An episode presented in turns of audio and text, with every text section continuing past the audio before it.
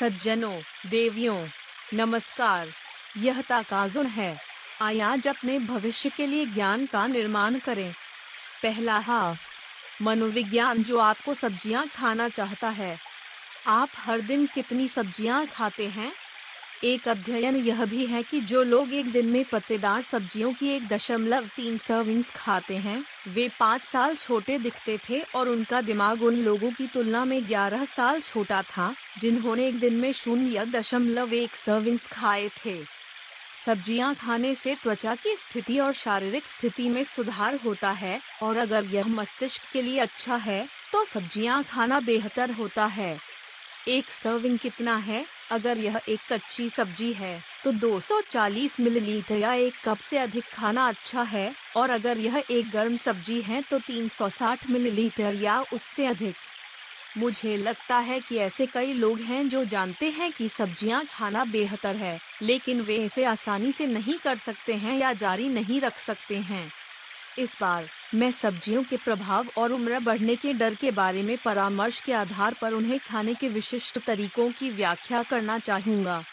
मक्का। गर्म मकई के साथ कच्चे मकई की तुलना में एक प्रयोग किया गया था, और यह भी पुष्टि की गई है कि गर्म मकई की एंटीऑक्सीडेंट क्षमता 50 प्रतिशत तक बढ़ गई है।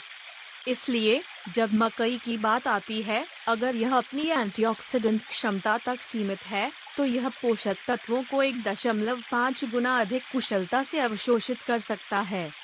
यदि आप एंटी एजिंग प्रभावों की अपेक्षा के साथ मकई खाते हैं तो इसे गर्म करना और इसे खाने के लिए बेहतर है। आधुनिक लोगों में विशेष रूप से सब्जियों की कमी होती है और सब्ज़ियाँ प्राकृतिक होती हैं, लेकिन जितना अधिक आप खाते हैं उतना ही वे आपके लिए बेहतर होते हैं। दिन में लगभग 800 ग्राम के लिए विभिन्न सब्जियों का संयोजन खाना बेहतर होता है। मुझे लगता है कि सब्जियों के आधे से 70 प्रतिशत कच्चे खाने के लिए बेहतर है, और बाकी गर्म सब्जियों को शामिल करें ताकि उन्हें अच्छी तरह से जोड़ा जा सके।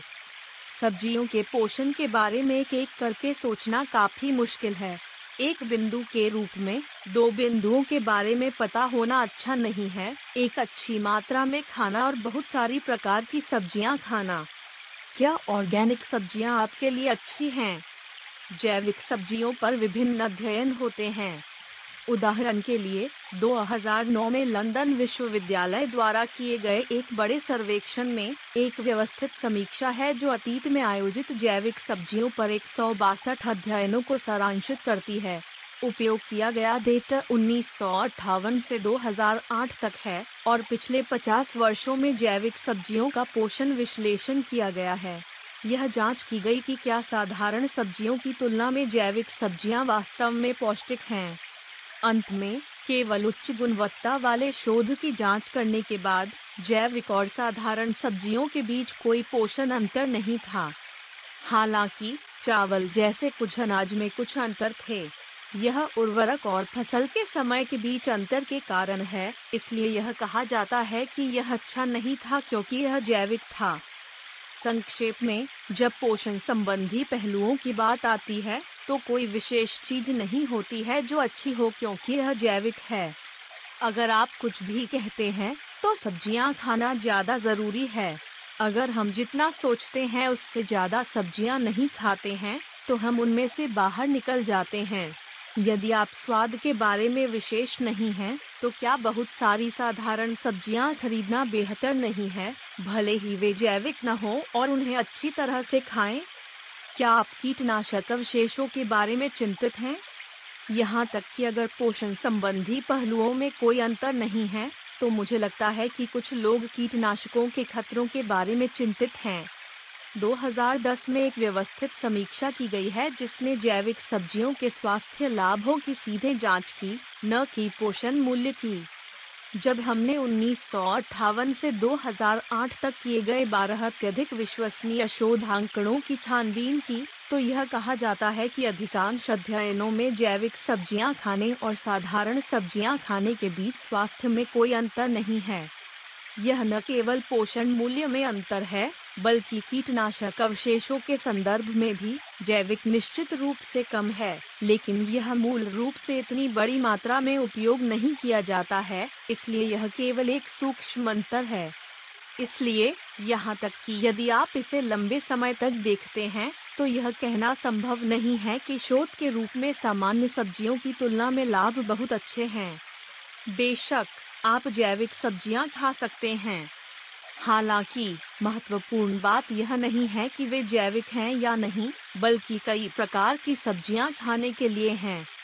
मुझे लगता है कि जो लोग स्वाद के बारे में विशेष हैं या जिनके पास अतिरिक्त पैसा है, वे जैविक चुन सकते हैं।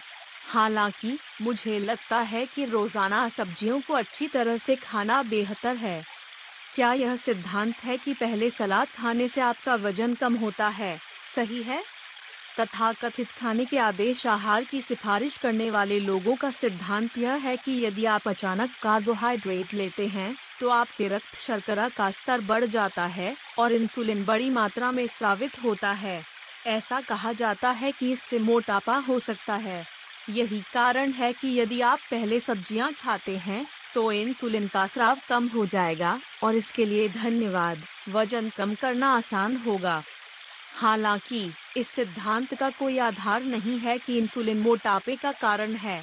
एक सिद्धांत यह भी है कि इंसुलिन एक अच्छा हार्मोन है जो अतिरक्षण को दबाता है, मधुमेह वाले लोगों को छोड़कर डंडा। यह खाने का आदेश आहार कुछ लोगों के लिए समझ में आ सकता है, जैसे कि अत्यधिक मोटापा या मधुमेह, लेकिन ऐसा लगता है कि अगर ऐसा नहीं है तो इसके बारे में चिंता करने की कोई आवश्यकता नहीं है। हालाँकि इस खाने के आदेश के आधार पर भोजन पुरस्कार कम हो जाएँगे। जब यह बात आती है कि मनुष्य मोटा क्यों हो जाता है तो ऐसा इसलिए है क्योंकि उनका दिमाग बहुत उत्साहित हो जाता है। यदि आप कुछ ऐसा करते हैं जो आपके सामने स्वादिष्ट दिखता है तो आप उत्साहित हो जाएँगे और आप इसे रोक नहीं पाएँगे।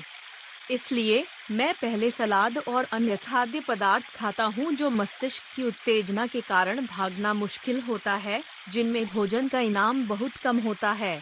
फिर, यदि आप कार्बोहाइड्रेट आदि खाने की कोशिश करते हैं तो आप आहार पुरस्कार को कम कर सकते हैं। इसलिए, यह माना जाता है कि यह भूख के नियंत्रण के रूप में प्रभावी है। दूसरे शब्दों में, मुझे लगता है कि अधिक वज़न वाले लोगों के लिए खाने के आदेश के बारे में सोचना अच्छा है। मधुमेह वाले लोग, या ऐसे लोग जो रक्त शर्करा के स्तर में वृद्धि से बचना चाहते हैं, जैसे कि परीक्षार्थी या योग्यता के लिए अध्ययन करने वाले कामकाजी लोग। जिन लोगों को भूख लगती है और वे भागने की संभावना रखते हैं, वे भूख को नियंत्रित करने के लिए भी उपयोगी हो सकते हैं। यह अकेले आपका वज़न कम नहीं कर सकता है, लेकिन अगर आप अपनी भूख को दबा सकते हैं तो यह कुछ हद तक प्रभावी हो सकता है। उन लोगों के लिए अनुशंसित है जो सब्जियों को अच्छी तरह से खाना चाहते हैं। यहाँ से मैं और अधिक विशेष रूप से बताऊँगा कि किस तरह की सब्ज़ियाँ खानी चाहिए और कैसे। यदि आप हर दिन युवा और ऊर्जावान होने में बिताना चाहते हैं तो कृपया निरंतरता सुने। बाकी कहानी के लिए अवलोकन अनुभाग में लिंक देखें। यहाँ द गुड न्यूज़ है। यदि आप अभी लाइफस्टाइल यूनिवर्सिटी का नामांकन करते हैं और ऑल यू कै सुन सकते हैं ऑडियो महीने में चार बार या उससे अधिक पोस्ट किए गए हैं, बेशक आप अब तक पोस्ट किए गए ऑडियो को सुन सकते हैं। यदि आप इसे आने जाने के दौरान ऑडियो बुक के रूप में सुनते हैं तो आप कुशलता से सीख सकते हैं। इसके अलावा, उपयोग की जाने वाली जानकारी आपके लिए जीवन भर के लिए चीज़ों के मूल्य में बदल सकती है है ना? इसे आजमाइए और ज्वाइन क्यों न करें? हर व्यक्ति में हमेशा अपना जीवन बदलने की शक्ति होती है। आज सबसे छोटा दिन है। आय ज्ञान के साथ कार्य करें और अपने भविष्य के लिए आगे बढ़ें। यदि आप एक सज्जन या महिला हैं जो कहती हैं कि यह अच्छा था तो कृपया मुझे एक उच्च रेटिंग दें और चैनल की सदस्यता लें। जल्द मिलते हैं।